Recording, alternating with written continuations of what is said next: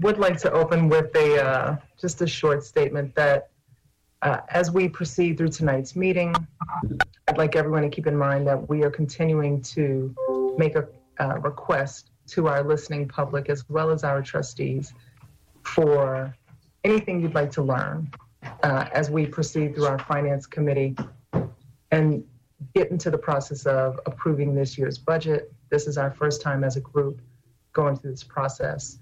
Um, and we have learned many things about supplements and public financing of uh, hospitals and institutions and how complicated that is. And I want to just share a quote uh, that I shared during our all day board retreat on Friday from Audre Lorde. The master's tools will never dismantle the master's house. And a reminder that we are not attempting to dismantle this house of AHS, but we are instead building it stronger uh, than it was. And that will be our continuing goal to continue to build AHS into a better institution. Um, and another quote from the first century from Cicero, who said that freedom is participation in power. And the definition of power that I like to lean on is power with, not power over. So this is a process that we all get to participate in. And I'd like to continue to inviting participation from everyone. Um, and with that, we will move into item B1 of our agenda, which is our CFO report.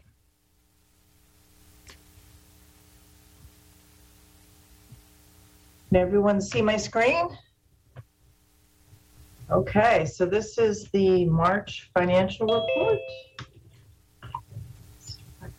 This to advance. So this is the uh, volume highlights. Uh, just as a reminder to everyone, when we did the budget for this year, we did not attempt to try to uh, figure out what the COVID impact would be. So we used our budget as if COVID was not happening. Um, so in regard to our acute days there, we're about 14.1% below budget, which is a little more than the 11.8 year to date.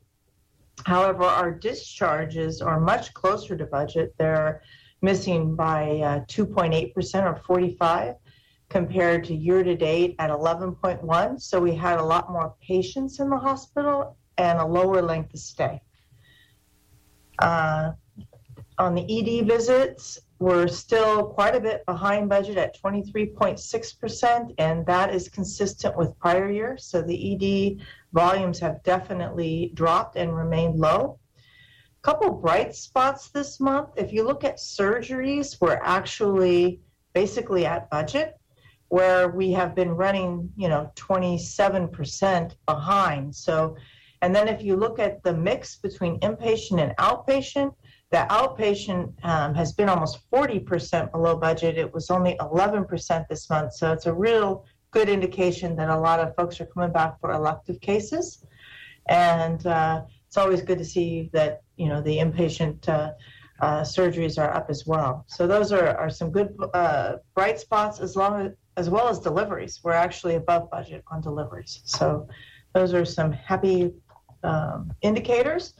And then another one is the clinic visits. We're still running ahead of uh, budget in this particular month, 18% year to date, 4.5%. So patients are getting in. This is the overall financial report. We're still um, running significantly below budget. Our net income is a loss of 5.5 million, which is 4.6 million behind our budget. Uh, year to date, we're at a loss of 32.1 million, which is 34.6 million behind budget. And EBITDA, that is earnings before interest, depreciation, and amortization. That is our proxy for cash, cash generated from op- uh, uh, from uh, operations. We have a negative 2.9, which is 3.7 below budget, and on a year-to-date, 18.6 million, which is 44.7 million below our plan. Next slide is uh, the revenue slide. Um, if you look at The gross patient revenue there, we're about 14.9 million below budget or 4.8%. Again, consistent with the volumes, you can see year to date we were 9.3%. So we're closing that gap in. And just to remind everybody that that's the pre-COVID, right? So we're, we're restoring operations back. Uh, and then if you look at the mix between inpatient, outpatient, and professional, you can see in the current month, professional fees are up, consistent with the clinic visits. Um, but we're still seeing, uh, you know, over a 10% drop in outpatient. And again, we talked about uh, particularly the ED being way below target. On the net patient revenue, we're at 16.4% collection ratio. That's slightly behind budget. It's consistent with year to date. Um, in the budget, we had assumed that we would successfully negotiate the FY21 rate increases with the county. We are talking to the county. In fact, we have another meeting with them tomorrow, uh, actually Friday, excuse me, on Friday. Um, and those rate increases will be retroactive to July 1. Those were built evenly in the year. We don't know what that will be yet.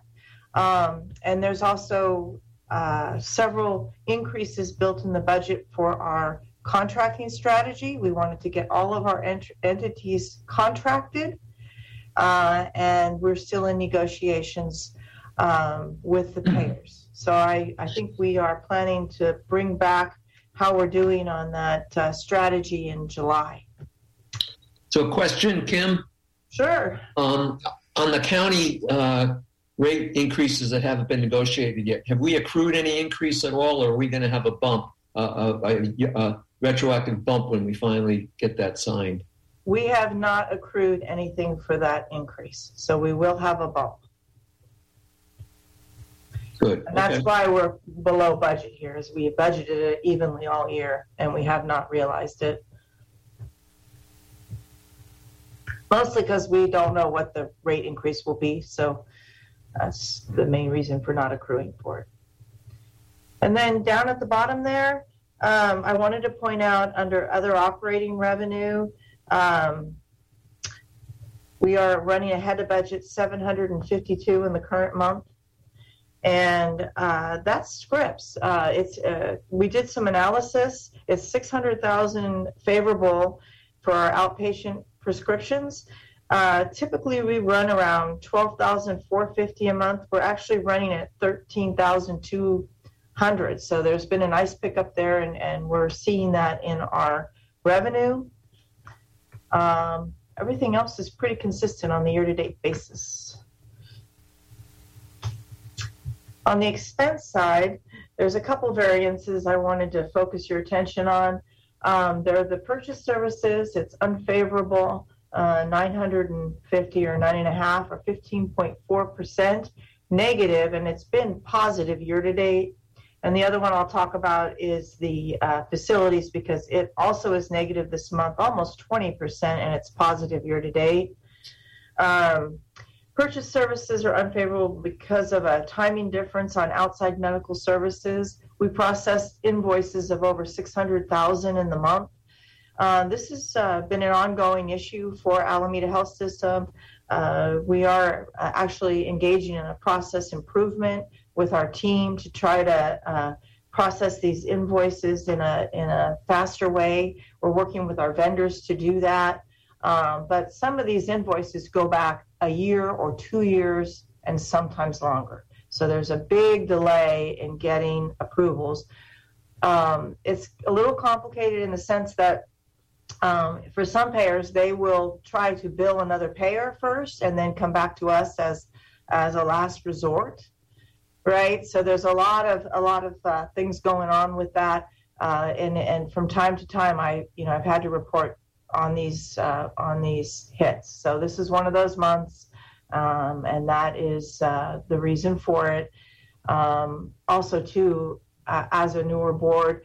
Most of these uh, outside medical services are purchased for HPAC patients. Those are the, the county um, indigent um, patients that we're at risk for, uh, and also ambulance services, which could be for any payer if we needed to, to transport them. Uh, the second item there is security, and those additional costs are all COVID related. We've needed to provide security in, in different venues for COVID vaccines, uh, and it, it's an unbudgeted cost. In regard to facilities, um, it's really just a timing issue. We have a new vendor called Commercial Energy, and it just took us a while to get them set up in the AP system to get them paid. Uh, and we had slightly higher repair costs in the month of March. However, year to date, we're still running below budget. Okay, moving on to the uh, labor slide. Um, I want to focus your attention on salary and wages and registry. I usually look at those together. Um, so for the current month, we are 1.3 million unfavorable. Year to date, we're 14.4 million unfavorable. You may recall last month we were pretty much on budget on a combined basis for salary and registry. Uh, and I had said that I had expected that to, to reoccur because the COVID leaves of absence had stopped. Um, and that is true.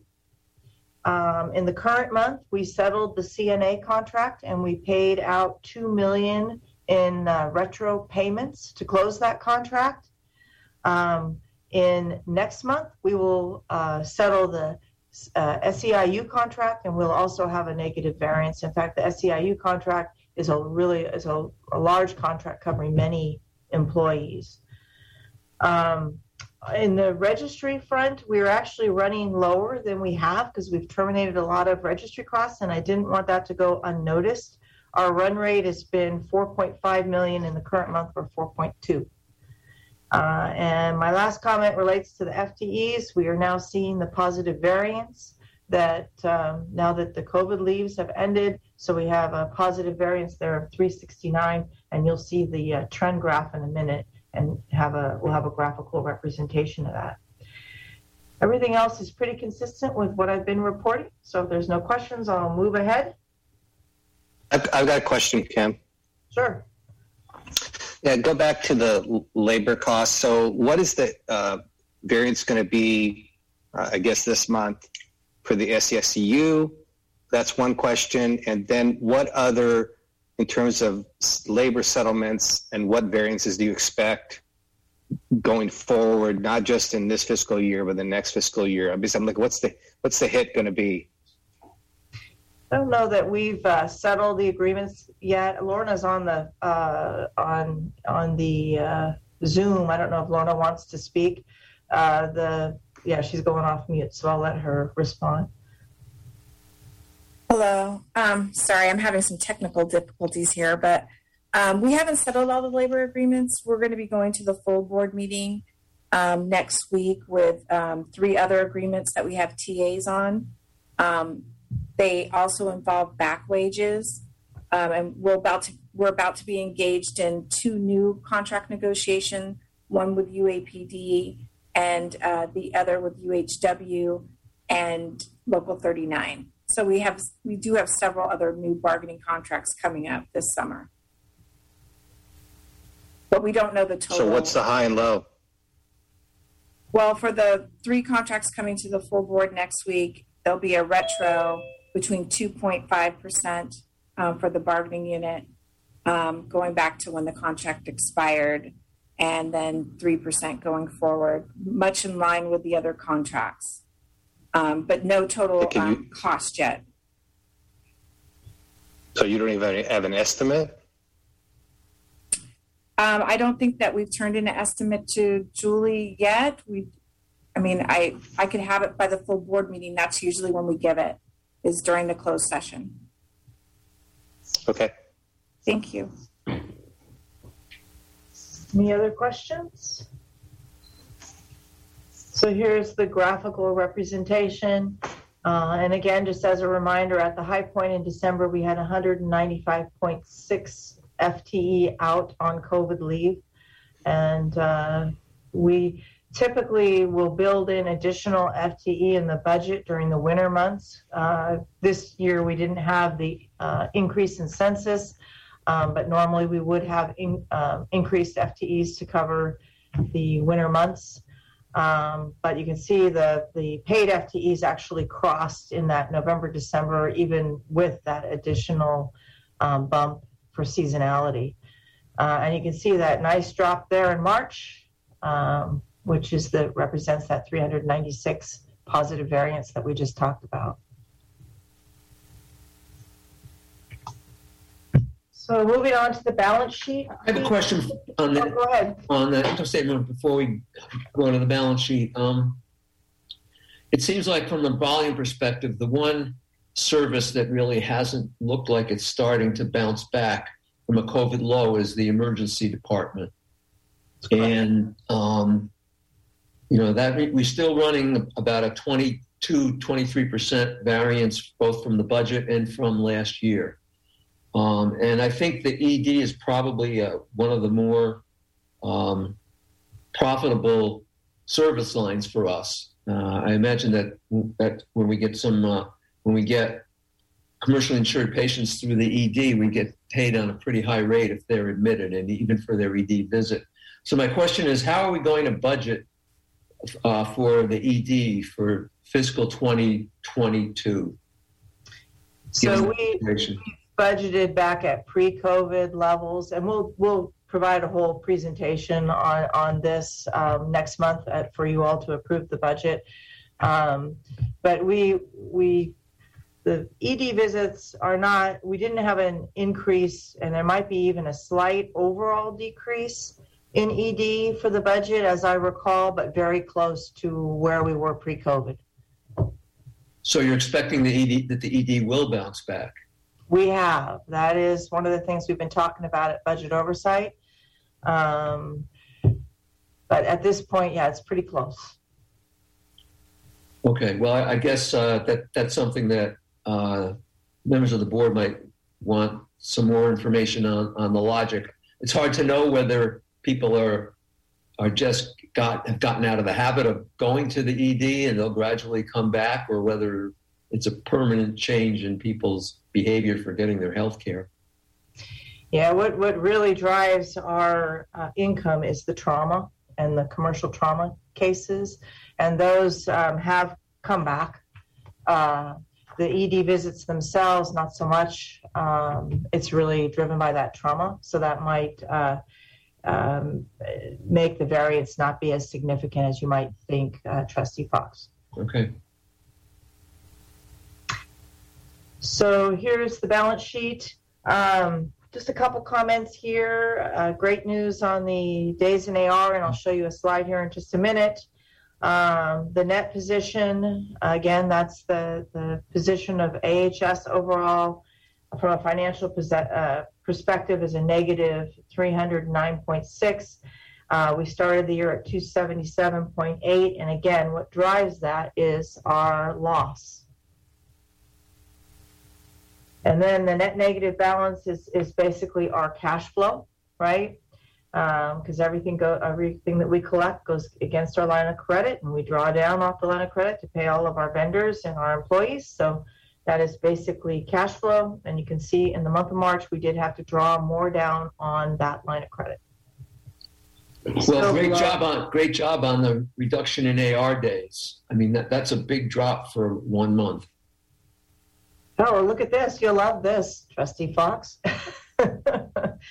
so, we decided that we should share some patient collection information. So, the first three columns are FY21, and that's uh, what's still being collected uh, from the legacy vendors that we had. Um, I don't know if everyone understands this, but when we went live with Epic, we knew that our staff could not work in two different AR systems. Uh, they needed to learn the new system and they needed to, you know, stabilize us. So we outsourced the um, existing AR on our legacy systems, in which we had many of them, and they're still uh, collecting cash. I did do a report on how well they were doing, uh, probably last November, I think. Um, but it's now been way over a year, so we've, we're fully reserved. So all of this, uh, any cash that comes in the legacy, just uh, improves our bottom line. Um, but the Epic collections are the next uh, row there. And if you add the two together, you get to the 416.7. And then I've put the FY20 in here at 425,599. You can see we've already surpassed that, which is, a, is great. This was the stabilization year because we were, you know, um, uh, implementing Epic. But then if you go back the previous year, uh, we were at 562, 247. We are already at 98 point, or if I annualize this year, we will be at 98.8% of that, which is phenomenal when you consider COVID. Our COVID volumes dropped off in the um, April timeframe uh, 30%, right? And then we're still down around 10%. And yet we're already going to sur- surpass the pre COVID period in cash. So that has really had a favorable impact on us. Can I just make sure that I understand exactly what's happening here? So collections means things that have gone past 30 days and we're collecting over time, a past due account? This is Was the this cash we received in each month. This is just how much cash came in on patient accounts. This is just regular old billing.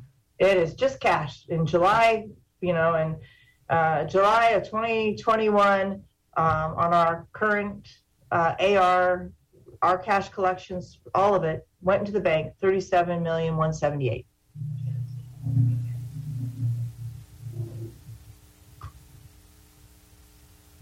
So this is just cash in the bank. And then um, here's the days in AR. Uh, And I just ask for clarification on that. The numbers before Epic, so the 2019, we were getting 45 million in July. 2020, 48 million in July. And then 2021, COVID is a little bit less. 37, correct. Right. But you can see we more than picked that up. Absolutely. So we got all this money from here, and it's That's uh, right. it's a really good picture. And you know, especially when you figure we had the, the substantial reduction of volumes. Indeed. Well done.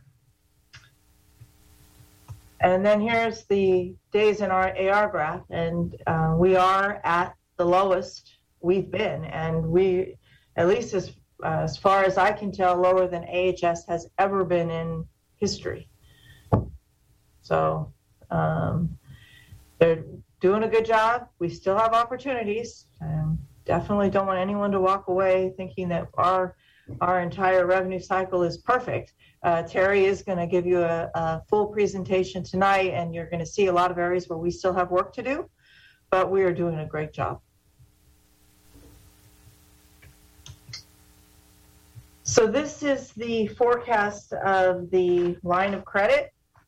Um, again, last year uh, we were quite a bit below the mark despite COVID, and that's because of CARES funding and this other money that was given to us, uh, most of it being, you know, these items being advanced. So it's kind of artificially low here. Um, we did pick up um, from last month, uh, and so I've I've just called it out here at 15.7 million, and 9.5 of that was the cash I just showed you. The rest of it is just some timing um, of inflows of cash between the fiscal year. And then um, we did receive notice um, that the FY12 old waiver is going to come due. Uh, in other words, they're ready to settle. I haven't gotten the demand yet, uh, but I expect that I will get it right around mid May. And then typically we have to turn that around and pay it um, within a 30 day period, which would be, be before the end of the month. So we would make the IGT to pay it and then we return it around before the end of the month. And that's what we're assuming is going to happen here.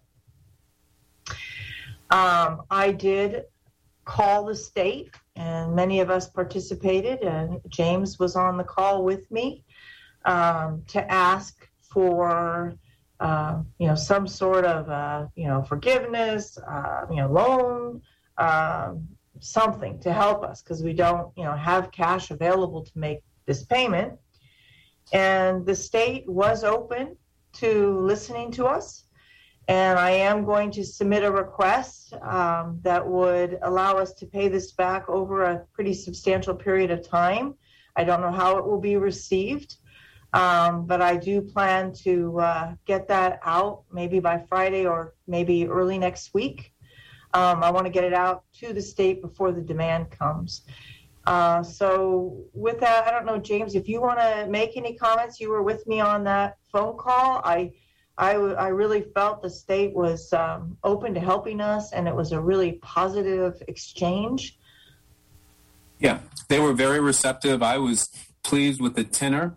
Um, you made the appropriate ask, which was, is forgiveness an option, which they were not inclined to do, but they were open to a reasonable time frame projection over which we would make the payments. And so, and they didn't prescribe it for us. And so I felt um, heartened by their receptiveness to us giving them a plan which they will respond to. Thank you. So this graph, how does this graph reflect that waiver payment? It's this red line right here. Okay, so you're including it as as get as if it's getting paid this year. Yes, I've assumed that it's going to get paid. Uh, and we're going to talk a little bit more about some of the other IGTs that might cross the year end. But if this was the only issue and everything else went as we have planned, we would be in compliance with the NNB at the end of the year. And then this uh, blue line here um, assumes that our operations will continue at the same level they've been, meaning capital, you know, every, you know, our, our draws will stay about the same. We're going to end up replacing this with budget once we get it approved.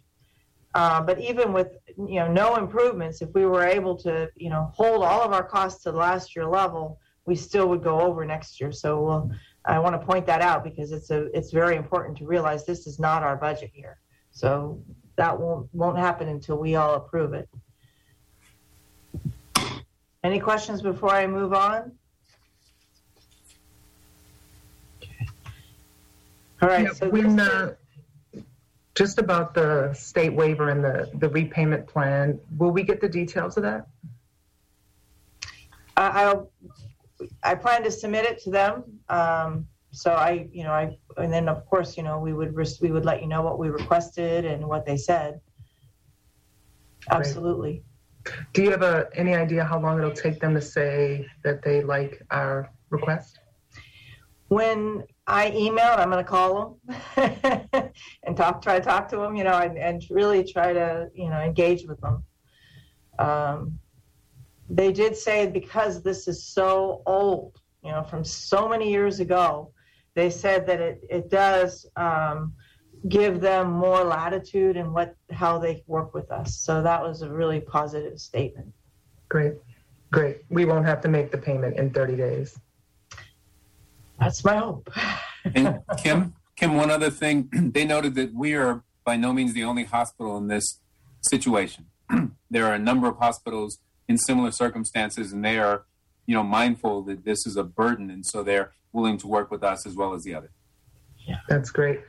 Um, just going back to that line where the the net negative balance touches the the limits. Um, yeah, the limits of the permanent agreement. How are we accounting for that with the county? So this red line has been over for a year or more, two years. Uh, we've been when it, we've always told the county when we have to pay these recoupments, we're going to go over the line, and that this is not anything different uh, since I've been here and probably years before I was here. I meant the blue line. The blue line, since it's so far out, we have not. You know, typically, um, if we think we're going to go over and, and you know we we can't prevent it, we would let them know. This is so far out. There's a lot of runway for us to do performance improvement. We haven't done our budget. I mean, to to do an official notice to the county, I think would be you know grossly premature for this uh, for next year. Um, they know our financial situation. We've clearly laid that out, and I have been showing us going over next year again for you know 18 months or more. Thank you. So this next table here, um, this was actually done at the request of the county because they wanted to understand the large um, fluctuations of, you know, the big dollars coming in and out. Almost all of this is supplemental. I mean, the net patient service revenue comes in pretty evenly. Uh, so this is really all about supplementals. Uh, so the big change is in that first line there, the waiver. So I'm saying that we're going to do an IGT of 45.4 million in May. We'll get 10 million of it back in June, and I, I think that's pretty predictable. And then I have now, based on that same phone call, put the rest of the IGTs in July, August, and September. Um, so on the telephone, the state told us that they thought they would have all of this done by September 30th. Um, we've heard this, you know, we heard this before. I know COVID has had a lot to do with the delays. Uh, we had thought this all would have been resolved by last December.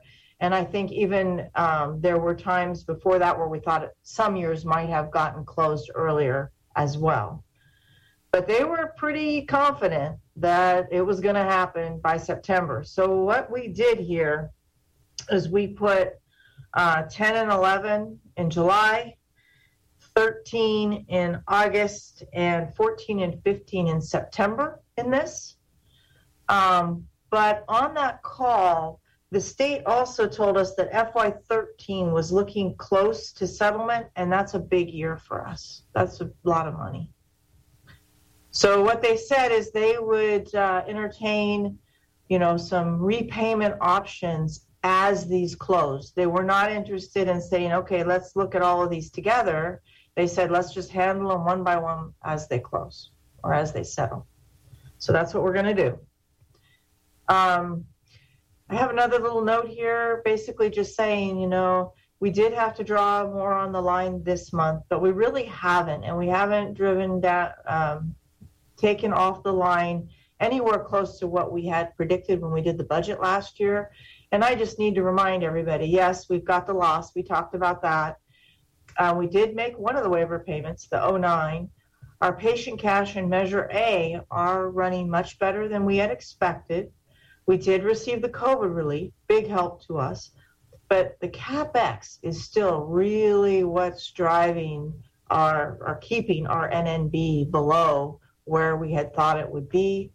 As a reminder, we had built in 60.8 million, and as of this point in time, we're, we've spent 15.4. So that difference is really helping us with the NNB situation.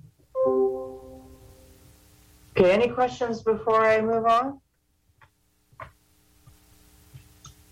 Okay, so there is the potential that we will have a problem.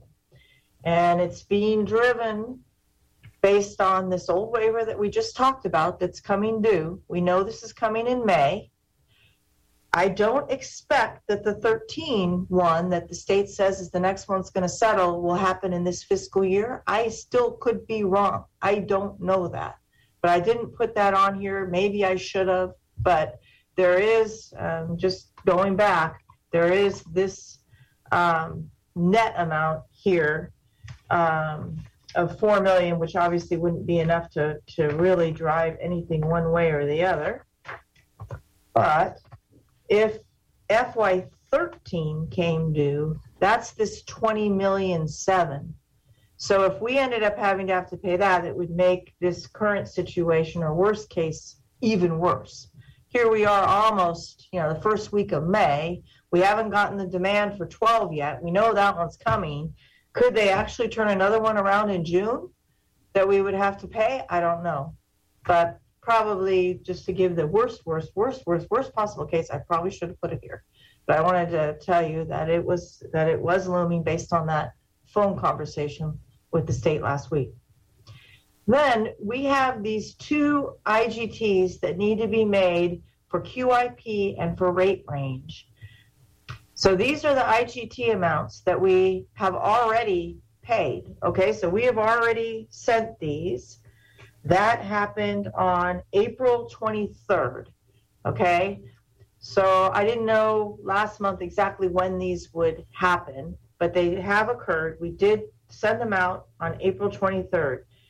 The state takes three or four weeks to process those, and then the plans can take about 45 days before they turn around our funding to us. So it's possible these could be lingering at June 30. It's really close. It's, you know, it's within maybe a week or two, right? So what happens with the county is if they have provided the funding for us, which they did, they will move this to our NNB and we could be out of balance when you add all of this up, which I've done here. Worst case, we'd be over 71.7 million if ever, nothing went our way. Okay? But this is real and we're in May and June 30 is the deadline. So uh, we've all agreed we need to serve notice to the county that this could happen. And the county knows that. I have communicated with them. They agree um, from a technical standpoint, we need to do this and that um, it is beyond our control. Okay, we can't control the turnaround of the state and the healthcare and the health plans, Alliance and Blue Cross. Now, Blue Cross usually takes a little longer than Alliance, but Alliance in the past has actually given us an advance. They don't like doing that. It is a lot, it's burdensome for them. We haven't officially asked them, but they do know that we have this situation. Maybe they can turn this around a little faster. I don't know, but as we get closer, we'll probably be having those conversations with the leadership at Alliance. So my footnotes down here uh, are, are um, basically assume the worst. So we're saying we're not able to negotiate something with the state. Again, I think we will be able to. Um, you know, the timing's out of our control with the Alliance Anthem, but Alliance may be able to turn theirs around quicker. They usually are quicker than Anthem, and they have given us advances in the past. And um, if we do give notice to the county that we may not be compliant with the terms of the line of credit at June 30, they could say, well, then we are not going to give you the 14 million for the capital designation fund okay, because it's tied to us being compliant with the NNB. Now, when I talked to them, they didn't uh, say that they would hold this back. Um, but again, worst case here, meaning that nothing went our way and, you know, we, uh, we fell out of compliance. So we Question, wanted to give you all of this background and try to explain all of this to you since we do think it's appropriate to provide the county with the notice. Yes, trustee Fox. Ok- Okay, I'm a little bit confused about the workings of the capital designation. In your write-up, you said that the county could hold back $14 million of the FY19 and FY20 capital designation. So does that mean that they haven't provided the capital funds for those two years? That is Um, correct. And They have said because we've given notice on the NNB that we were not entitled to it and they denied us. We are producing invoices now for those years and they know they're coming. And so I've talked to them about it. They're expecting them. So if that happens, do we have any ongoing capital projects that if we don't get this money, we could be in default on paying? No, all of our um, debt is with the county. Um, so that's not an issue. There's another fund where uh, we can uh, draw money down to improve or to maintain county owned facilities. Um, that's also in my letter there, which is a, is a different fund. But no, we're not at risk there. So note to Chairman, Chairperson Esteen, this is an area that I, I would like some education for the board on, how the whole capital funding thing works, because we have all of these terms that I'm not familiar with, and I, I, just don't understand how it works and uh, the working capital loan and and stuff like that on the balance sheet. Uh, I couldn't answer questions on it. But then what, that kind of gives rise to another question, though. It, let's say we do a, a reasonable size capital project, like we're replacing an MRI room, and we have a three million dollar contract with with a contractor to do that work for us.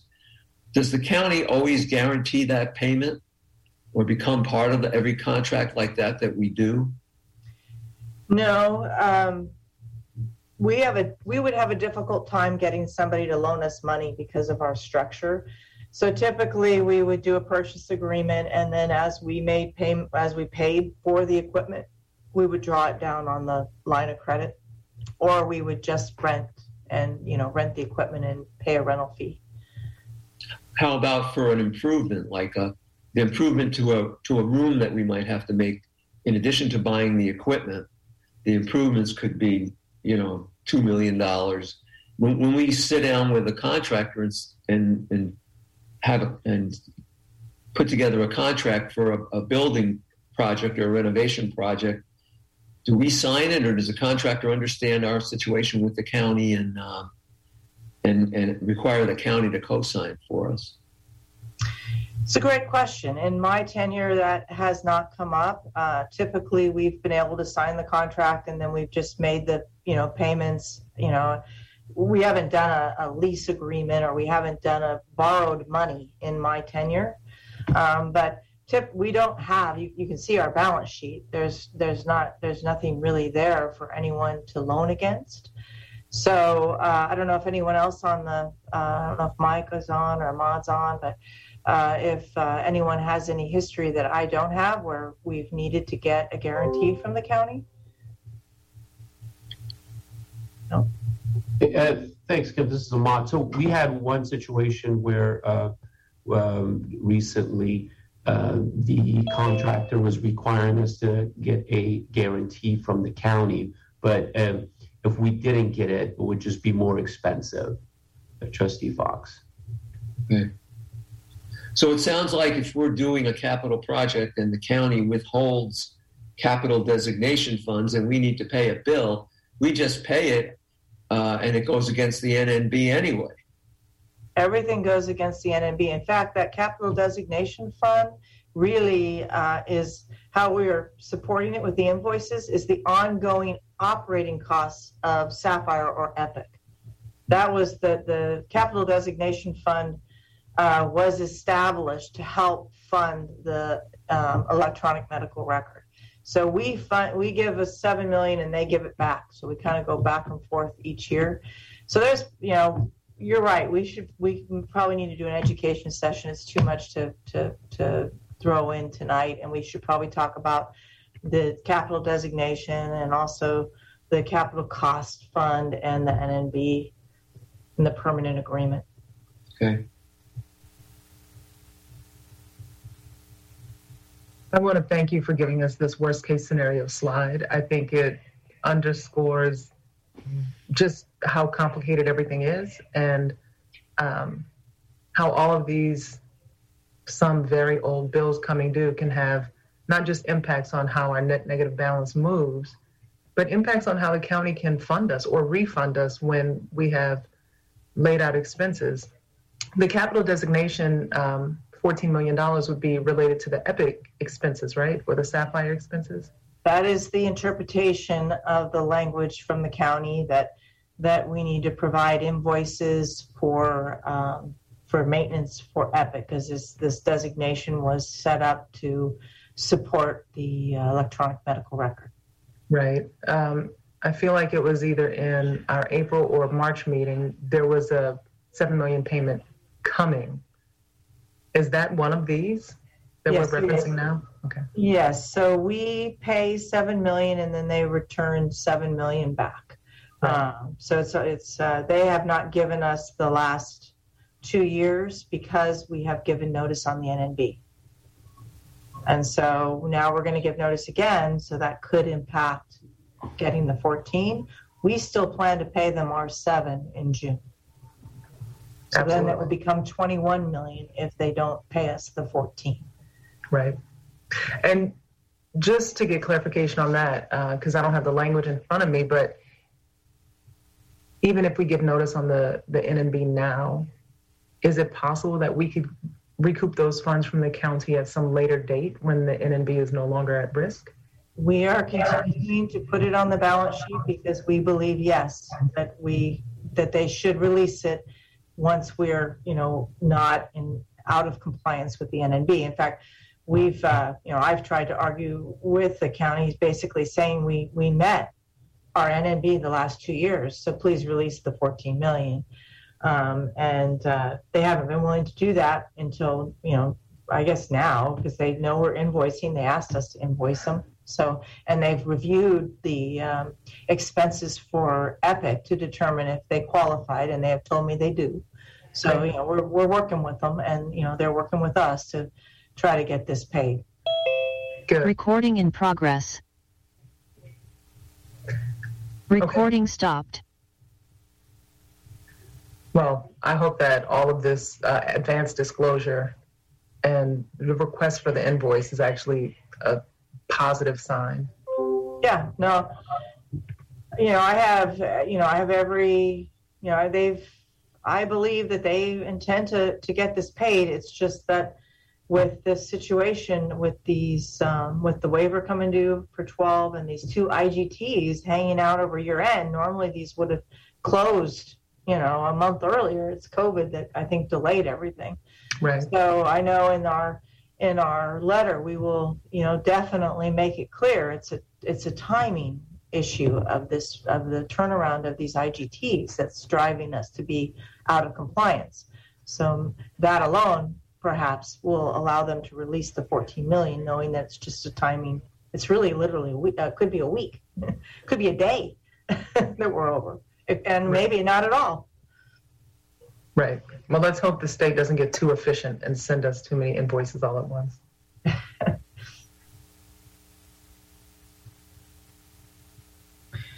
That is my presentation. Um, and does anyone have any other questions? Thank you so much for that. I would like to make an adjustment to our agenda because I've been informed that Trustee Splendorio has to depart uh, in the middle of the meeting and may be able to return. But just in case uh, we end before he gets back, I'd like to shift the agenda so that we get to our action items in section D now in advance of B2, our COO's report. Um, so if everyone is okay with that, we would move the contract discussion to this moment. Uh, is that okay with you, Mark? Yes, absolutely, absolutely. Thank you. Um, Trustee there's two contracts um, tonight, um, both pretty straightforward. One is a contract with our current security services called Allied Univer- Universal. They've been our security service in providing us with security guards, et cetera, for the past three years. Their contract expires 630 we are in the process of RFPing um, our security services after the three year mark. And we've asked an extension with them for another three months to get us through the RFP process. So the extension over the course of three months is for 1.8 million through 930. We know at that time we'll have made a decision on um, a security vendor. Um, certainly Allied Universal um, is more than able and willing to um, provide a bid if they would like. So that's where we are with this. The rates are unchanged um, under the proposed extension. And if there are any real detailed questions, um, our director of security, Amal, is um, Amity is on the line as well. Move approval? Uh, I second.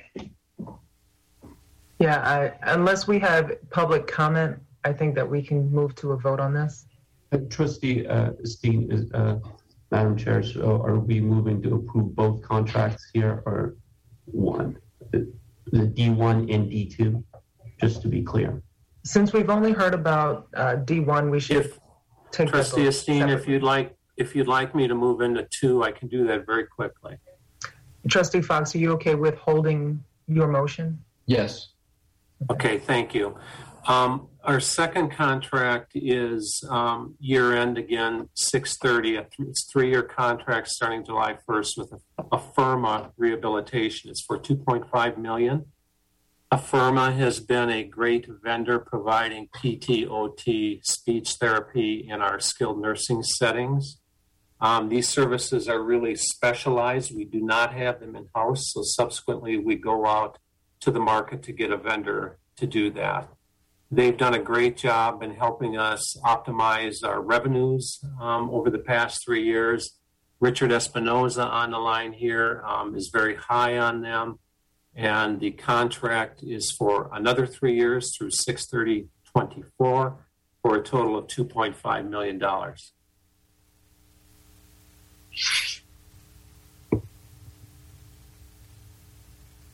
Unless there are questions or concerns, uh, I think we can entertain that motion now.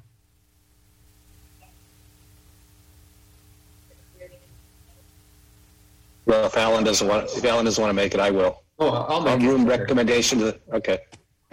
I, I, I thought you were basically doing it, but okay. I extend the motion to include uh, both contracts. And I will second uh, Alan's motion to recommend to the full board approval of these two contracts. All right. Uh, Board Clerk, what, will we please get a roll call vote? Trustee Esteen, Aye. Trustee Fox, Aye. Trustee Splendoria. Aye. The motion passes. Thank you.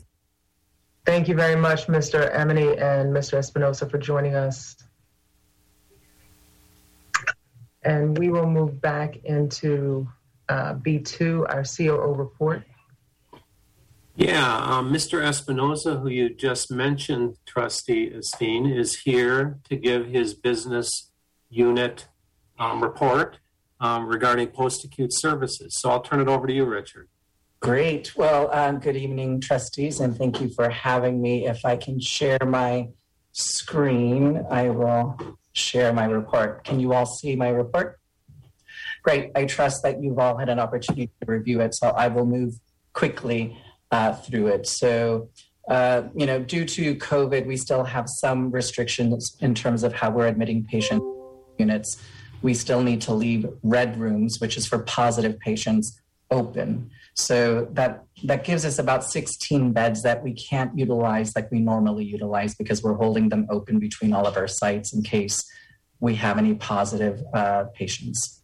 And so we've been uh, struggling to maintain or to achieve our uh, budgeted census, but we've thought out of the box by opening items like the COVID quarantine unit. So here I've shared uh, just some of our admissions since we've opened the COVID quarantine unit at Fairmont. Yellow are patients that are um, unknown as to whether they have COVID or not. Reds are uh, positives, so patients that we admitted into our unit that were positive. Uh, I was asked by Dr. Tornabeni and Dr. Hussein to give a more in depth overview in the CQU in the next QPSC. So um, you will all hear more of why we did this, what the benefit to the community was, um, some of the outcomes that we did. So I, I will go into more depth in that meeting. Um, but we did, uh, as we work closely with the county and we work closely with public health, and I sit on the public health subject matter expert uh, committee. Uh, it was an agreement that as uh, folks were getting vaccinated and we started to see the number of positives drop dramatically uh, in all SNFs throughout the county uh, and in our hospitals, that we didn't really need the unit as it was intended during the peaks of these um, uh, surges. So on April 21st, we all agreed that we would close this unit. So it is now closed at uh, Fairmont. So the yellow and red zones have moved into the B building at Fairmont, which is a requirement, and the CQU is closed. So we should see a labor drop in our finances in May, right, since it's closed on the 21st. So we, we will see the first um, uh, results of that hit in May. And, and to be clear, the staff that we used in this unit were SANS, or they were part time staff that were making up hours to get to more of a full time uh, classification. So no, no folks were laid off or anything of that nature in order uh, to close this unit.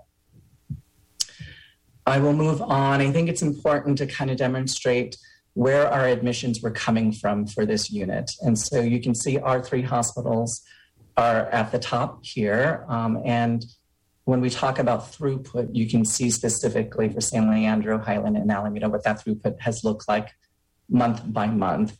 We've also worked with other hospitals um, and other SNFs, boarding cares who had issues where they couldn't house uh, positive. So we've helped uh, those locations as well. But really, you can see when we opened, we had eight um, patients and then just moved to 36, 52, 56. Uh, and we're pretty steady for our building uh, at the size of 34 beds. So really quick turnarounds. Um, and really helping in the community and these hospitals, as you can see, you know, really in um, February, taking, you know, 20, 36, 43 just within so, uh, pretty uh, helpful for our hospitals to prevent them from surging and for reducing length of stay. Um, I'll go quickly. We've had 61% of admissions were into our post acutes from within our system uh, in March. Uh, we currently have a SNF partnership program that our case managers and us work with in terms of uh, making sure that we have more access to SNF uh, beds. There were 18 admits into those facilities. Um, our discharges are ahead, which is great. We've been able to discharge folks back into the community.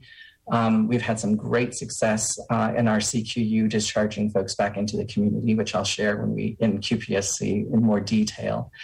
Um, and our outpatient rehab waitlist, that's where we're struggling a bit. And, and that's largely due to the number of patients we can see while maintaining the six feet of separation and keeping people safe. Um, but when it comes to our charge timeliness, our goal is 100%, uh, and we're currently at 98.93%. So pretty close to being perfect on that for our outpatient rehab group. Uh, as I presented last time, we had just come out of our acute rehab survey, and we knew that uh, it had felt that it went really well. Um, out of all of the findings from CARF, uh, they found 0.5 of an issue.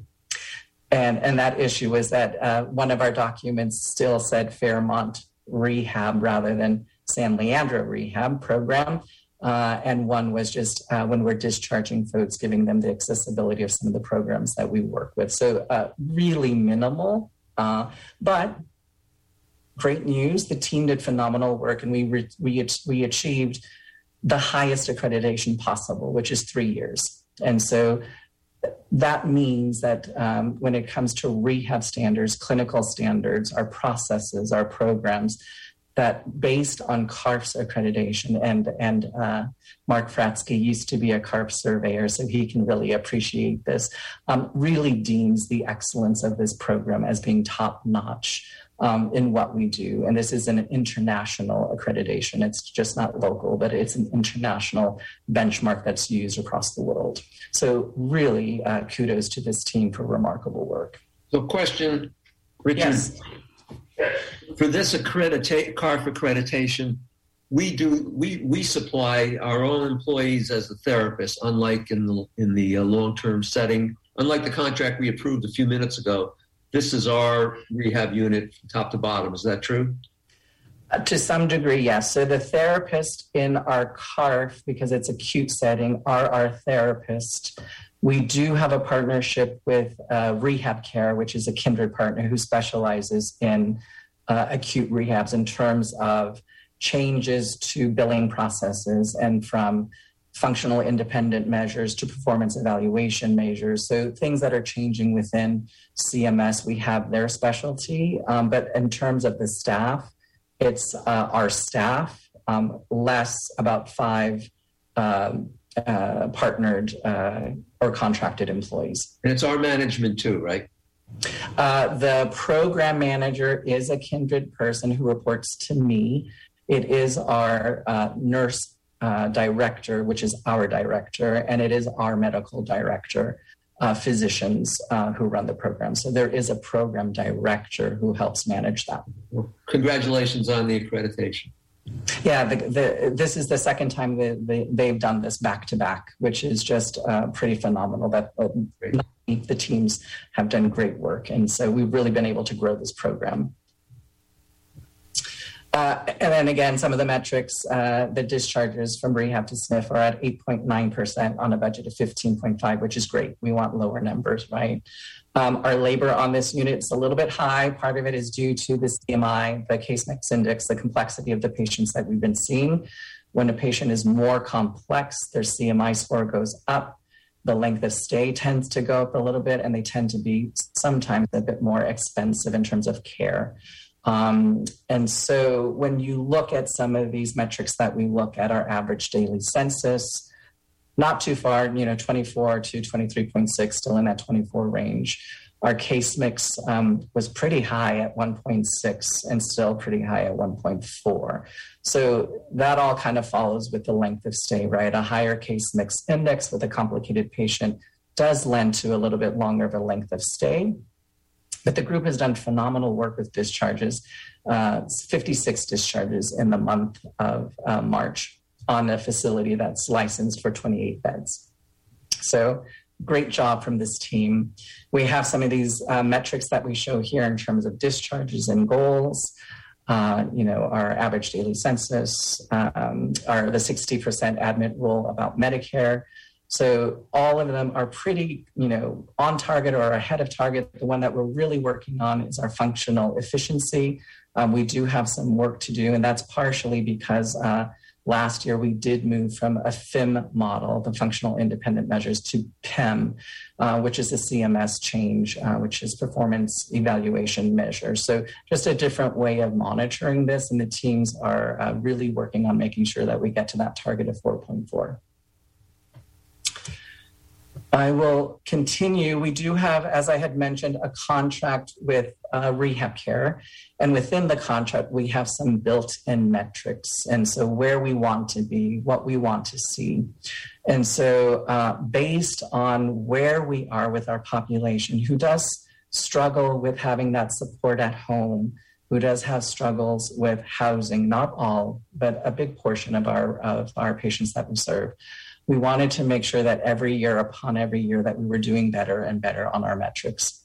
So on a goal of 15.5 for discharges to SNF, for the year we're at 14.25, which is green. Falls, uh, we, we, did have higher falls last year, and we've been able to drop it for a percentage from 7.5, oh, excuse me, totals from 7.5 to 5.3. Uh, patient satisfaction is above our target of 87 at 88 discharge to the community is above target, so we're sending more folks back home.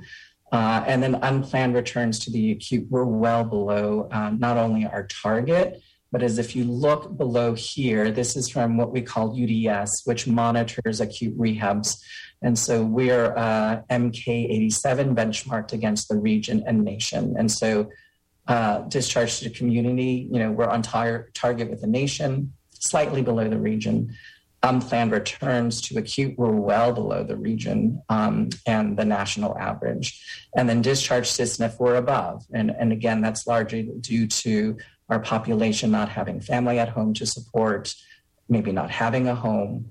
Uh, so, really um, working on that process with our case management team, our social work teams, and trying to provide the support and services that our um, population of patients needs.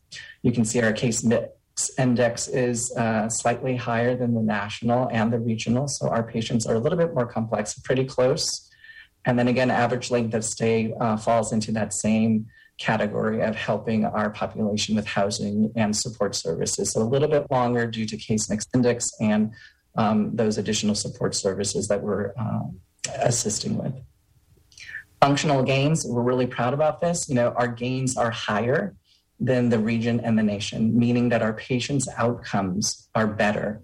They're stronger. They're they're leaving stronger than they came in and leaving stronger than what we're seeing within the region and the nation. So really great quality outcomes that we're seeing with our population of patients.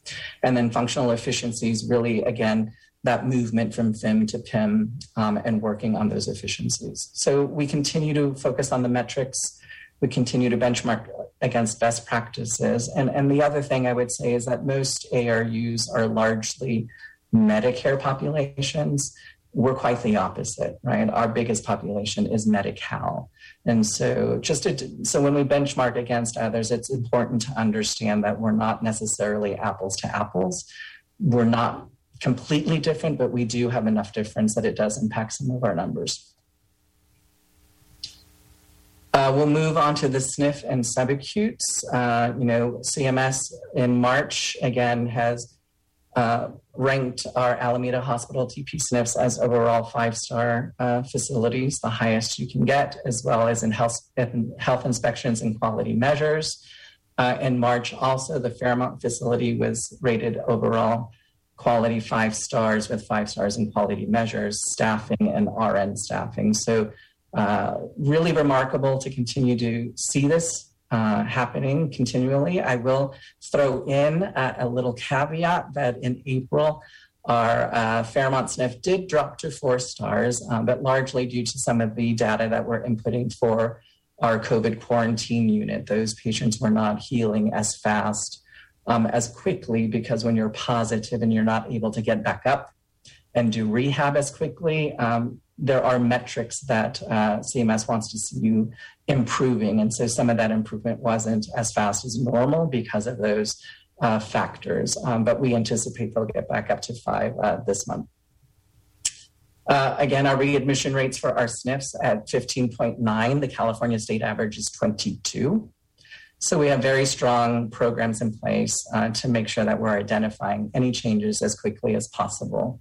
Uh, and then our COVID vaccination rates are at 85% uh, for first vaccines and 82nd% for second. So uh, just a huge congrats to our RNs, LVNs, CNAs, EVS engineering, FNS, the entire team who really makes this possible at all of our sites. Um, without their commitment and dedication, this wouldn't be possible. Um, and so just kudos to the team. Um, and as I shared with Mark the other day, you know, to be consistently five stars, not always, but mostly, um, is a huge achievement that's done by our teams, our staff. Uh, sustainability, uh, we were looking at our expenses. We were slightly over, mostly due to the COVID quarantine unit, which is unbudgeted. Um, and so that also brought in unbudgeted revenue right? So you, you they both go hand in hand. For satisfaction, uh, the facility at the ARU was at 98% satisfaction on a budget of 87. So our patients are pleased with what we're doing. And in the SNFs, we're looking to do our satisfaction surveys uh, in May. It's been difficult. Um, we normally do it twice a year, but in a year of COVID and then a, a year of outbreaks and then a year of vaccine, um, we've postponed it and probably not the best time to do a satisfaction survey when there's so much happening and people aren't allowed to leave their rooms or get visits. And so we, we know what that outcome it would look like. But with the opening up of visitation and CDPH and public health opening that up, um, it's been great to see those reunions happening in our sites. So for labor, we were over budget by 336,000 as a unit, but 306 of that was for the labor in the CQU. So for nine different operations, they were about 30 grand over those nine operations, which is mostly overtime that we're looking at closely, but other items that were purchased that were necessary. Um, then overtime, as I have here, we're looking at very closely. Overtime's been tough for post-acute as we're testing staff weekly. Any staff that shows up positive has to be quarantined. If you have more, and then they have to be quarantined. And then if you use your SANS, uh, which is what we try to do to replace, um, but then we have a potential outbreak status. Uh, it, it, just rolls into um, over and over the need for overtime. So the teams are looking very closely at how they're monitoring this on top of staff who might be um, out on a leave or a workers' comp. And so, uh, you know, we're looking at that as well very closely. But the teams are very focused on this to make sure now that um, we have about 70% of our staff within our post acute who are vaccinated. um, it should lend to, and it has, uh, we have seen a decline in the amount of staff that is turning up positive. Last uh, revenue gross charges for post-acute for the March uh, for March were 30 million uh, on a budget of 26.4, so a positive variance of about 4 million, and then year-to-date gross charges are 2 million on a budget of 232, so a positive variance of 28 million. Uh, and then overall expenses um, for the SBU in March were 7.2 on a budget of 6.9, and again 336 of that was the CQU. Um, and so that makes up a big portion of that. I think that concludes my report. I'm happy to take any questions.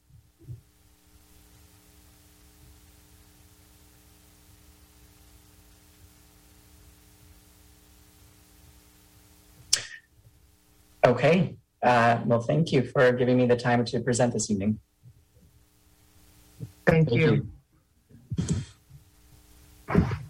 Yeah, I think the uh, post-acute high ratings continue to speak for themselves. Um, so thank you for sharing that. Uh, now we're going to move into yes, sir. Trustee Esteen, um, just one comment, and, and it's really to, to comment on Richard and his team. Um, the SNF areas and acute rehab areas are so highly regulated.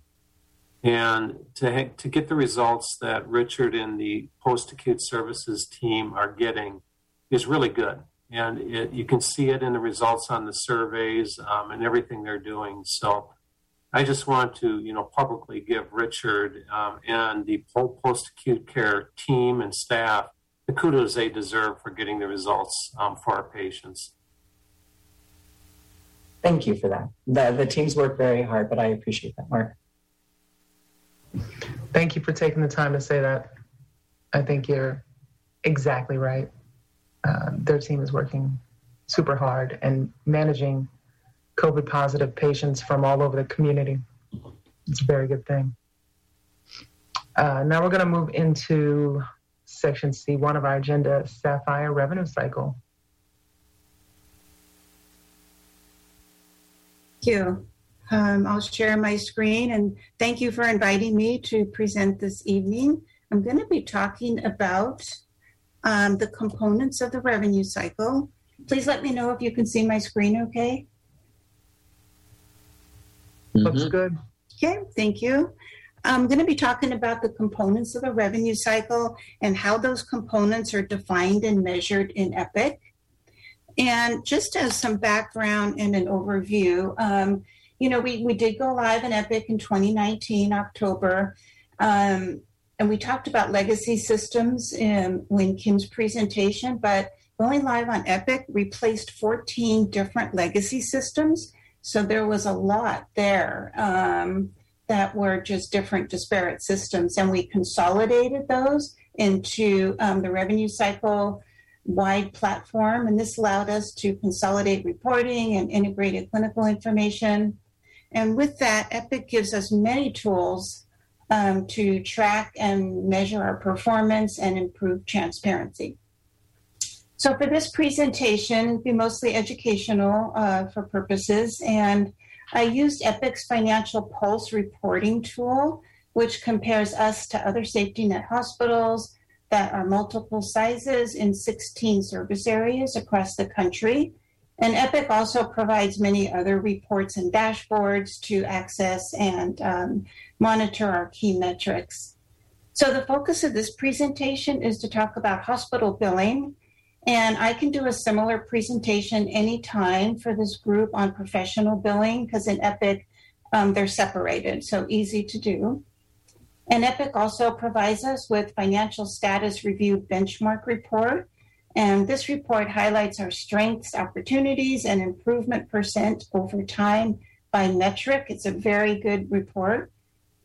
Um, in this presentation, we'll talk about opportunities and um, this benchmark report that I just mentioned, I can come back and share at any finance committee. So here's the revenue cycle um, circle, actually, starting at the very beginning with scheduling the appointment, going through all of these processes, ending with patient collections, reporting, and benchmarking. So we're going to talk through these components, starting with scheduling. So really, um, scheduling uh, revenue cycle begins at, as far up front as possible um, with when the patient calls to make an appointment, when we're scheduling that patient. We want to obtain the correct demographic and insurance information. This ensures clean claims going forward and overall a better financial um, experience for the patient. The scheduling function is performed by the department that the patient will be seen in, or they can call the central scheduling call center, and then surgery does their own scheduling. Some metrics that um, we have the ability to track is um, appointments scheduled on time, appointment volume, payment collection, um, and then specialty referral backlog is another metric that can be tracked. Then the next step is registration and financial clearance. So this process um, by the patient access team um, consists of obtaining correct insurance information, timely reporting of the admission to the payer. If we don't report timely, they're going to deny the claim um, as well as financial screening for our patients to help them when they need it. So we want to make sure that our patients that are uninsured, that we help them qualify for any government program, charity care, financial assistance, anything we can possibly help them with. Um, we also start the Medi-Cal application at the time the patient is in the hospital, which will qualify the patient for presumptive Medi-Cal on the spot some patient access accomplishments. Um, they're doing really well. You know, I've talked about candidate for billing in this um, meeting before. So patient access is at an all-time low for claims held in their owning area for candidate for billing, and this allows claims to just go through and bill faster. We've been doing some standard refresher trainings for the staff with processes and expectations. And then they're doing a very good job in ensuring their claim edits and account edits are resolved quickly so we can get those claims out as soon as possible. So, some metrics that we want to track but are not in process right now, but we're working on. We want to know what the registration accuracy is per user. We really should establish a cash collection goal for upfront and then monitor how we're doing against that goal every month um, what's the average registration time, um, the accuracy again of a clean registration and that rate, patient work queue volume and trending, and then denials due to eligibility. So I can get denials due to eligibility now, but some of these other things we just need to put something in process so we can track those metrics. Um, question for you. Do you are you able to electronically verify eligibility during the registration process? Yes, we use um, real-time eligibility tool, and that brings back that information that we need, and we're able to bring that into Epic. Yes, we depend heavily on that.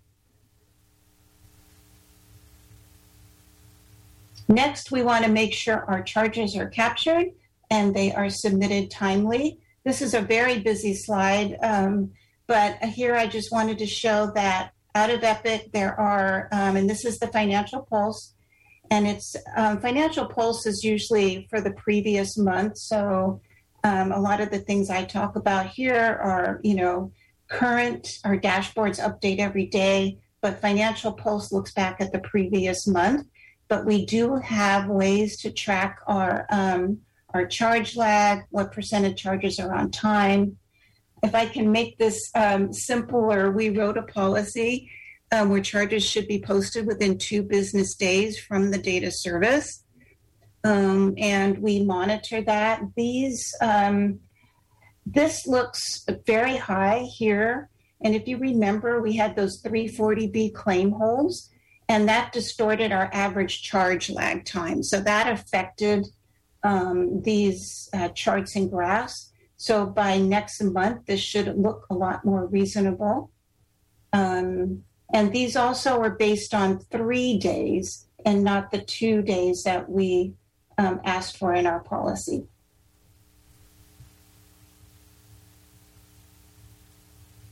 So, revenue integrity um, is a department within the rev cycle. And I just wanted to um, talk about the things that they're responsible for. They're responsible for our CDM. They set up um, new CPT codes, revenue codes, um, and pricing for non pharmacy and non supply or implant charges. They provide charge capture support, working with the clinical departments, as well as reviewing charges for errors and anything that needs to be um, completed before billing. They provide charge reconciliation support, education to our departments and providers, and performing daily reconciliation between services performed and charges posted. They write the policy and did write the policy actually for charge capture and reconciliation. They work on our annual pricing review. They update prices, gross charge amounts um, to ensure that we're in alignment with other like organizations. And they do various other projects, all CPT code and charge related.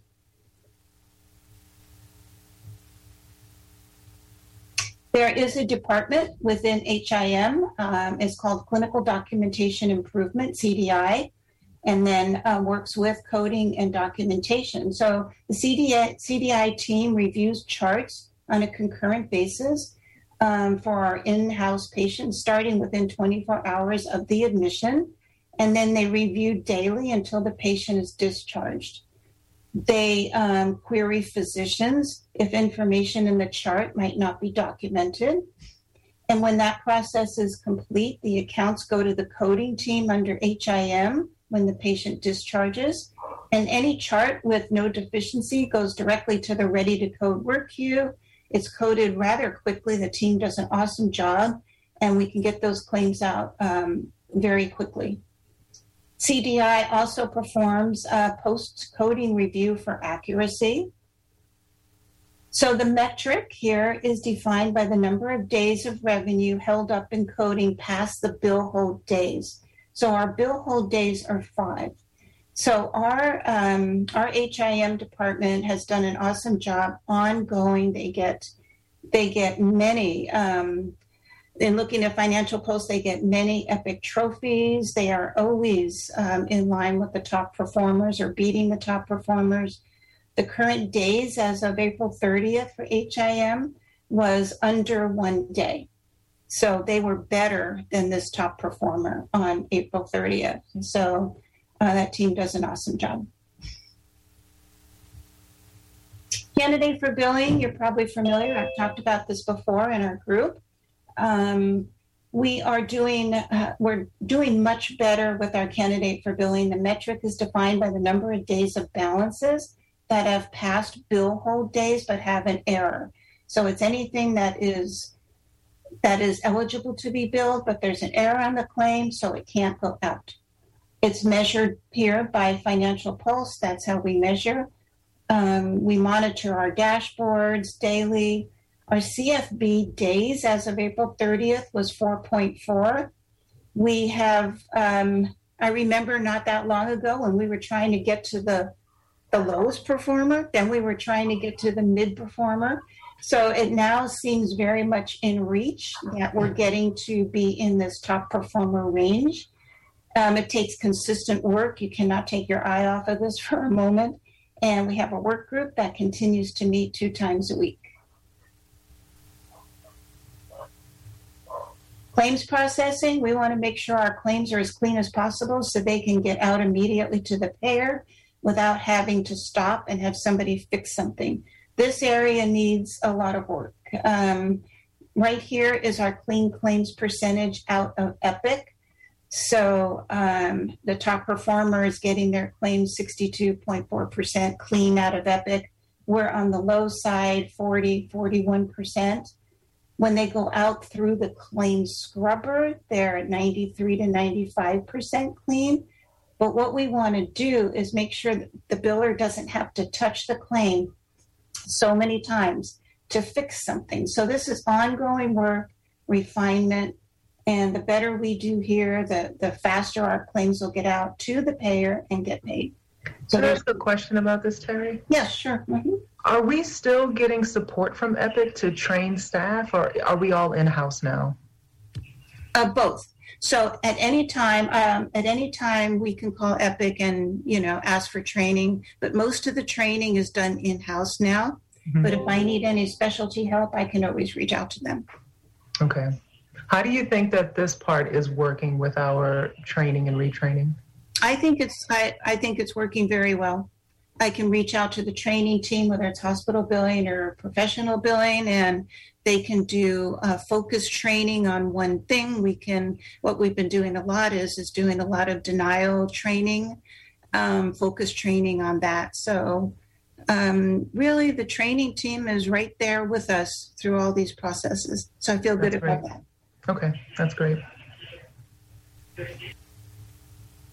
Managed care contracting is another component of the rev cycle. We work very closely with contracting. Um, we have a contract matrix which we use to try to determine our underpayments, but we don't have contracts built in Epic. So um, we brought that forward uh, to IS and it's in discovery now for that project. Contracts in Epic will give us the ability to identify our underpayments and also provide our patients with personalized price estimates to improve the patient financial experience. Um, it's the vision also. Once we get our contracts in Epic, uh, we also and we're and then once we're comfortable with these price estimates we're giving the patient, to use guest estimates in MyChart to allow the patient to access information 24/7 from home, anywhere they're at on their phone, and they can run and run their own estimate.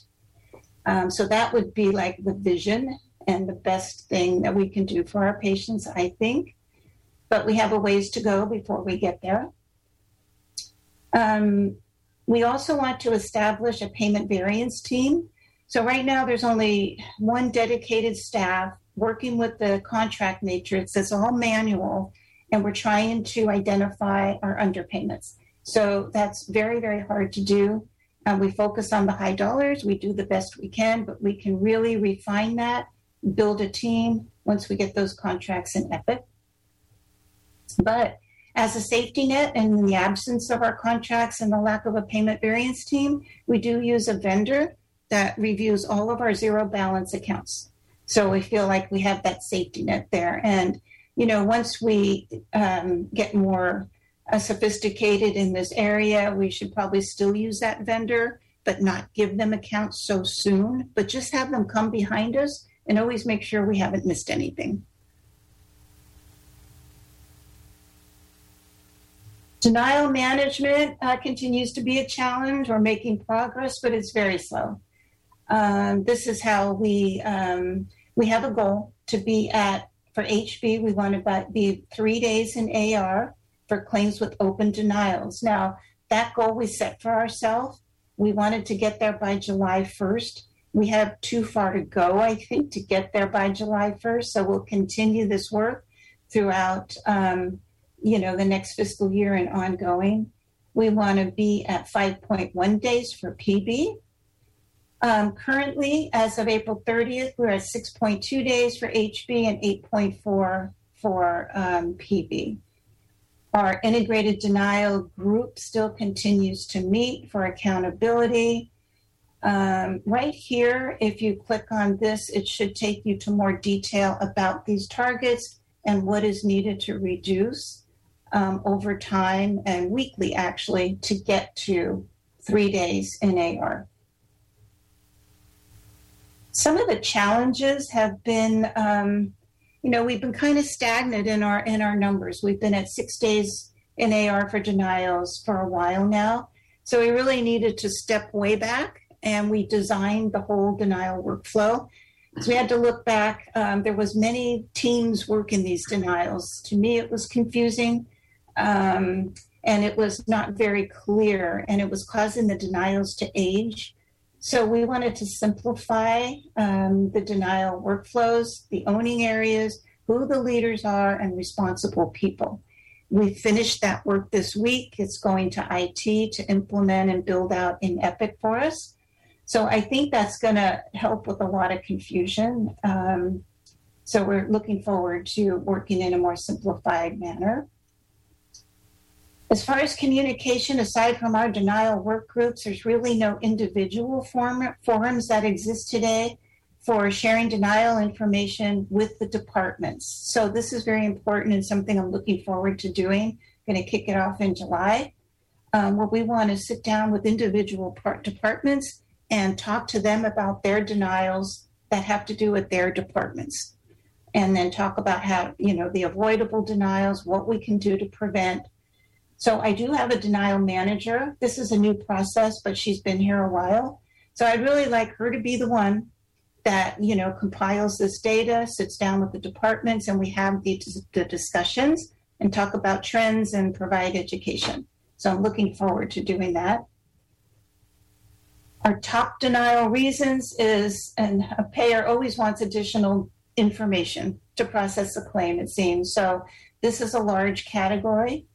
We get a lot of denials for no authorization and medical necessity.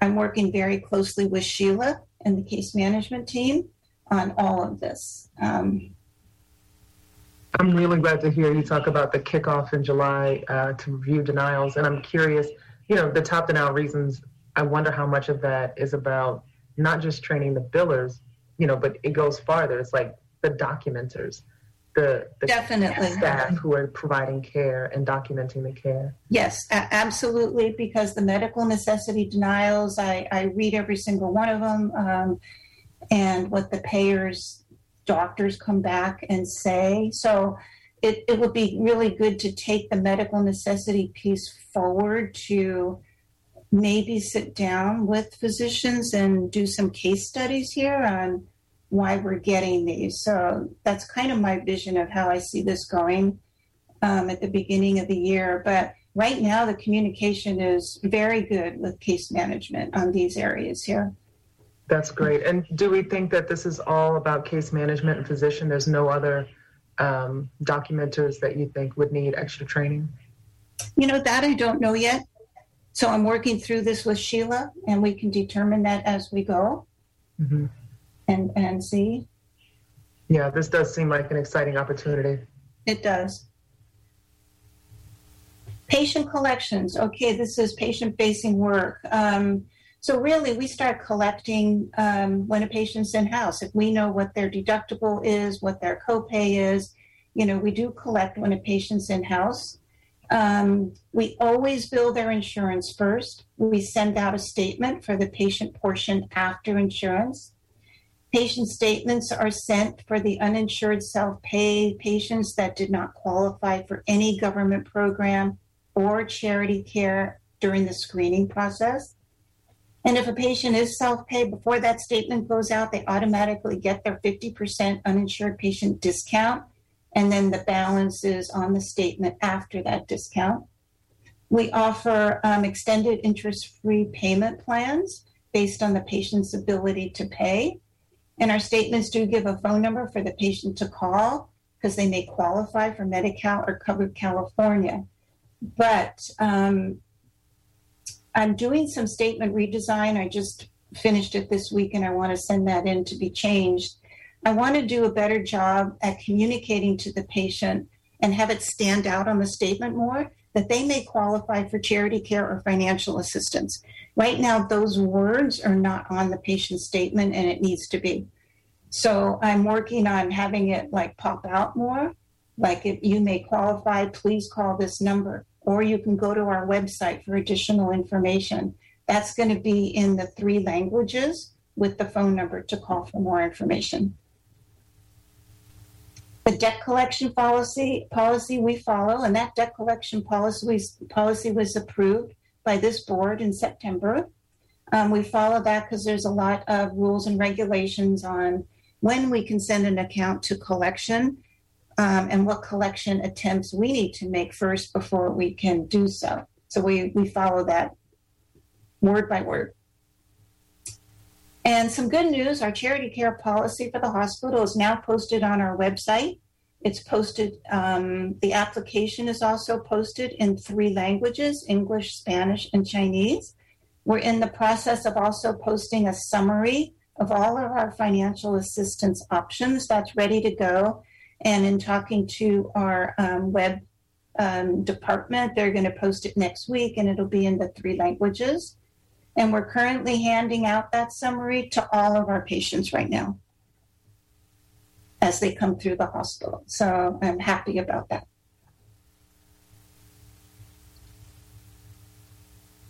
Um, just managing our accounts receivable. This is a screenshot of our dashboard for hospital billing and professional billing. This dashboard goes on and on, but these are the key components. This shows our candidate for billing days. Um, outstanding claims is everything billed, not paid. These are our denied days, self pay days. And this dashboard goes on and on. You can click on anything and drill down to by payer. You can get a patient list of anything that's in that category. So we live by our dashboards. Um, so the metric that we're working towards, we want to get to 50 days by next April 2022. We want to maintain that average until the end of the year. You know, we were reaching to be a bottom performer, but now that we broke 60 days and we're kind of in the 50s now, that that goal seems achievable and it seems reachable but it's it's a lot of hard work. It's constant monitoring. It's going to take a while to get there, probably most of the year. Um, we have a follow up team. Their work is divided um, by government and non government. They divide their work by high dollars, mid dollars, low dollars, and they're focused on those accounts that are 90 plus days and older in AR because we're high. We're about 30%. Industry standard is 20, so we need to do a better job there. Professional billing gets a lot of um, epic uh, trophies. They're doing very well. Um, they've gotten three trophies for pre AR days. That's similar to candidate for billing. They're better than the top performer. Claim error days, um, big improvement there. They're better than the top performer. And undistributed days, it's uh, complicated to explain, but um, they, they great improvement there. Um, some things that we want to implement and do with professional billing is um, we, we're hiring an audit firm because we really feel we need to do provider audits just to make sure um, that we're the do- documentation is, is accurate, is compliant, and that will lead us to where education or provider education is needed. And then I'd also like to set up some quarterly meetings with providers or specialty groups and create some dashboards for those specialties. And then, you know, talk about productivity and it'll be a dashboard specific to that specialty group. So that's um, something. And Terry, just a quick question. Do we bill all professional specialties? Yes. We do. So that means we have a, a wide range of expertise in house on the professional side. We do. We do, but we want to do better at giving feedback of information to the doctors. And um, that's why I thought maybe, you know, specialty dashboards, if we can build some of those out, start meeting with the doctors so they can become more informed. Um, and I think it's information they would really want to see as well. So the team, um, the AR reduction plan is owned by um, me and directors, managers, and supervisors. Um, we're going to have a formal, they have a copy of the plan in their hand now, but we want to kick that off formally in June um, to set the standard. We have a series of biweekly meetings set up all through FY22 so we can report out on progress um, and barriers and, and just statuses, and that's also for accountability. So we're pretty happy with our progress so far, ending um, at 58 into the into the 50s now, lowest ever for AHS, uh, and PB remains low. We've reduced our candidate for billing by 15.4 days in 13 months. And I talked a lot about 340B claims, and the, that cash is coming in now. And our cash has been good in the last two months. These, this was $20 million held up for 340B, and those claims are paying. Are there any questions? One more, one thing that you haven't mentioned, uh, and that is, what is our status relating to duplicate medical records? Uh, and is that an issue for us, or are we managing that? You know, I haven't heard that that's an issue, but I'm going to check on that. Um, I will check tomorrow and I can give feedback then. All right, thank you. Is Mhm. there a reason you're asking, Trustee Fox? Is there a concern or? Well, uh, I, I worked in a, in a hospital where we had uh, a significant problem with duplicate medical records, and that presents a, a quality and a risk issue for some patients. Mhm. Oh, absolutely. And Yeah. I, I just wanted to know, since I haven't heard word one about it at AHS, it's, it sounds like we've got that under control. And I know there are systems that that can uh, can recognize duplicate medical records. I also know when you have uh, a high number of li- lot of different languages spoken in the community. Um, uh, sometimes names can be confusing to people doing registration, and that can lead to duplicate records. Mhm. Or al- also, you may have patients who are using uh, identification and uh, and uh, membership cards that belong to other people, and that can create problems as well. So, Mhm. just wondering if that uh, if we have any issues related to that. I'm going to follow up on that. Yeah, and particularly in the ED and making sure Mhm. that we, we've uh, identified the correct patient. And yes, I- there, there, we, we have had some issues there. Um, one of the things that does help us is the fact that Epic is in all of our um, provider sites. Unlike in some organizations where you might have, you know, a foundation on a different system, because we're all on Epic, it, that does help us. We don't have to try to keep different disparate systems in sync. So that helps us. But um, we'll, we'll report back to you on the magnitude of the, the issue on the um, duplicate medical records. Thank you. Um, I others may have questions, but I just want to really thank Terry. Terry, uh, um, how long have you been here now? About eight, 11, 11 months, okay, eleven months. Okay. almost one whole year. say nine. Okay, so eleven. That's great. I, you know, I just want to say that um, uh, Terry has really hit the ground running. Um, not only has she been a superstar helping us get um, Epic stabilized, there's been a whole host of compliance things that she's had to address. And I'm just thrilled that she's my partner. And I think that we've made um, really incredible um, progress over her tenure. Um, I, you know, you all are, were likely not here, but uh, when I first started and we couldn't get a claim out the door, and then when we finally got claims out the door, they all came back as denials. um, it was a very, very, very stressful time, and I know you've seen it in some of my graphs when I show cash collections and when I show um, some of the trending of some of our other metrics. But um, you know, Terry came on and has really, really um, improved not only the stabilization of Epic, but just the compliance um, with um, rules and regulations. So thank you, Terry. Thank you, Kim. I'm happy to be here and I enjoy working with you. Thank you. That was a great and very thorough report on an extremely complicated area. You know, uh, healthcare billing and collections. I can't imagine another industry that could be any more complicated than what It's true. I would agree. It's not like we're making golf balls and we ship them out and they pay, you know, by the case. It doesn't work that way. It doesn't work that way. Yeah, thank you so much for the presentation, Terry. I think it, it helps us to understand why we are at 98% of billing receipts this year with declines in COVID compared to where we were a year ago and even in 2019. The improvements are very clear because of all the, the data here. And I, we would welcome to have you back to explain hospital billing in the same detail you gave us professional billing today. Okay, I'm happy to do that. Thank you. Great. We'll try to calendar that.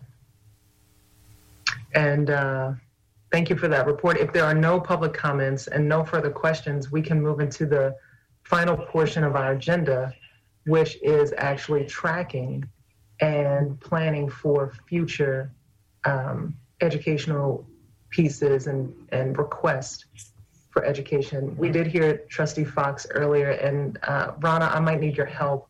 I may not have captured uh, Trustee Fox's Trustee Fox's complete request. I know it was um, capital designation, county billing and reimbursements, but uh, I think there were a few pieces that he was asking for information about. I'll send you a, an email, uh, Chair Esteen, with that and, and some other uh, requests I have. Great, great. And I'll defer to the other trustees that are also on the call um, in case you want to offer requests or suggestions for education right now. And again, there's always time to share your request. Well, I think this is this is splendid. I, you know, it's. I mean, we've had primers on the relationship with the county and uh, AHS, but I mean, if we can drill down just on the agreement um, and you know, in essence, the line of credit, and uh, um, I mean, I mean, I've read I've read a lot of things, but uh, having a session, even if it's just for half an hour, where we can ask questions and and hear directly from uh, the folks that administer that um, that line. That would be that would be very helpful for me. That sounds great. Trustee Bouquet, do you have any questions? Thank you, Madam Chair, and uh, appreciation to uh, Ms. Miranda and uh, Ms. Manifesto. That's uh, this is Herculean work. It's really hard. Um, I guess my question comes to the committee and ultimately the full board uh, which I'm going to ask in, uh, uh I'm going to post to all the committees. Remember, we're coming towards the end of the fiscal, obviously, and this is the time where we uh, we we look forward and look backwards.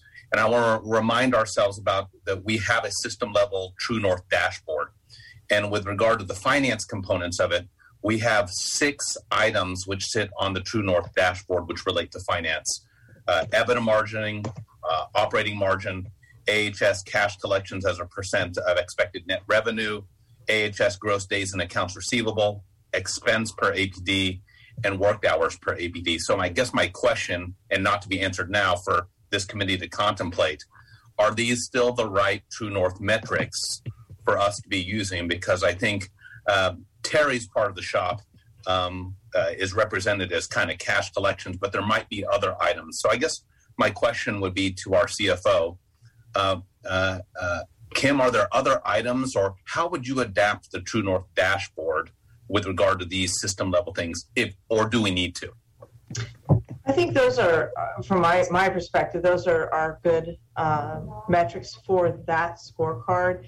But I think we should be um, it, uh, providing metrics and benchmarks to other organizations, um, which uh, we've talked about doing. We talked about doing a little bit uh, last year. Um, and I do. I've done some work on, uh, and also worked with Wipfli to come up with some um, some statistics. So maybe the uh, I can work with Trustee Esteen, and we can maybe um, create um, kind of like what I've got on that balance sheet dashboard, but I think we need to add a few metrics and compare us to other organizations, other benchmarks. Are there certain benchmarks and measures? Yeah. Are there certain things that you're like imagining that this should include? What what exactly are you working on with Wipfli?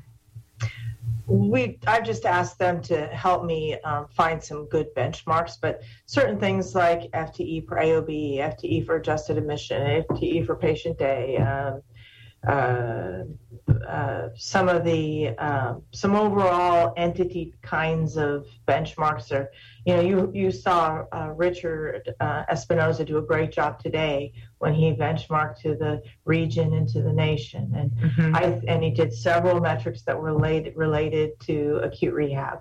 Well I think we should be doing the same thing on the hospital side and maybe on the clinic side as well. Like you know when's the next available ortho you know specialty appointment? Uh, you know, there's there's a there's RVUs per visit. There's a lots of different things that we could we could look at, which is why we haven't just inundated all of you, because I do think some you know, we need to to be thoughtful about what we where we just what we decide to um, include. I, I would wholeheartedly agree with that. In in conversations with our CEO and our COO, I know that uh, it is their intention to drive us towards becoming one of the best public hospitals in the country and how do we do that if we're not benchmarked? So I, I, I fully support that. So thank thank you very much.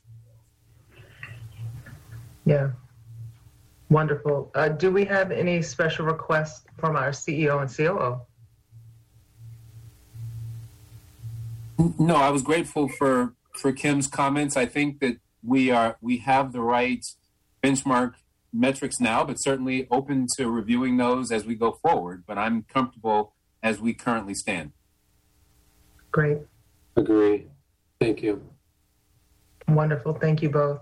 I do want to uh, request um, an update regarding Assembly Bill 32. Um, on Friday, I know we had a, a, long retreat and it was deliciously filled with information. And uh, Trustee Bouquet did a great job keeping us engaged and sending us off for caffeine and stretches at intervals. Um, Assembly Bill 32 is going to target telehealth and whether or not the state is going to maintain reimbursements, which um, feels like something that I think we should be paying attention to. And I, I would uh, look for uh, Tangerine Brigham's team to help us stay informed. Hey, there you are about uh, those kinds of legislative changes um, and how they might impact and and you know what the timeline might be. And that's just one piece of legislation, but I know that that was something that I kind of pressed for on Friday. Um, you can say That'd be great. Thank you so much. Um, also, there was a bit of news that came out, and I'm just looking at our tracking form on the agenda. Um, in February, we talked about behavioral health county process improvements, and uh, there was some news that came out in the last week about John George and Santa Rita Jail and the Department of Justice. Um, and I'm not sure when that will come to us, but I would really like to hear something about that uh, this month. I don't know if it would be appropriate in QPSC um, or if that's something for the full board to hear. We can put uh, a document together for you mm-hmm. that summarizes the key issues as we understand them. Yeah. Trustee Esteen, I, I think it's a great comment. Uh, uh, we're closing out agenda for uh, the full board, which comes next week. So that might be a little bit of tight in ter- terms of preparation, but sounds appropriate for QPSC as we go into QPSC planning next Monday for two weeks from subsequently. So apologies, I don't think it'll make a, the full board for next week. I think that's okay. Our full board meetings are often pretty jam packed, uh, so QPSC may be appropriate. Um, yeah, and then uh, you know IOP is still floating around from January, and I know that we were going to get an update from Wipfli. Um, there's a bunch of things on this tracking sheet uh, that we can go through. Um, many, many things that I think we can get into. But those are some of the highlights. And I appreciate everybody's participation in adding items they think are important. Yeah, well, and I think that's uh, tentative dates in there in the tracker, and we can add them and put dates and make sure that we address everything. Yeah, that'd be great. One last question uh, in terms of agenda. I guess when the finance committee reviews the budget next month, will will we see the the uh, the full budget with balance sheet and cash flow projections? We uh, typically do the income statement and the cash flow. We haven't budgeted a balance sheet in the past, but we do have an income statement and then we have our cash flow. And as you know, everything goes against the net negative balance. So the the the balance sheet changes I kind of estimate to get to uh, to what the line of credit balance will be. So we'll see a budget for where we think the NNB will be as well. Yes. And by then we'll know about that worst case scenario that you presented earlier and many. I don't know if we'll know that. That's going to be the interesting thing. So our uh, finance committee is, you know, like June, like the third day of June, right? So it really cut our whole budget period uh, quite. It made it quite a bit shorter. And as you all know, as was reported at the retreat, we have not closed our gap.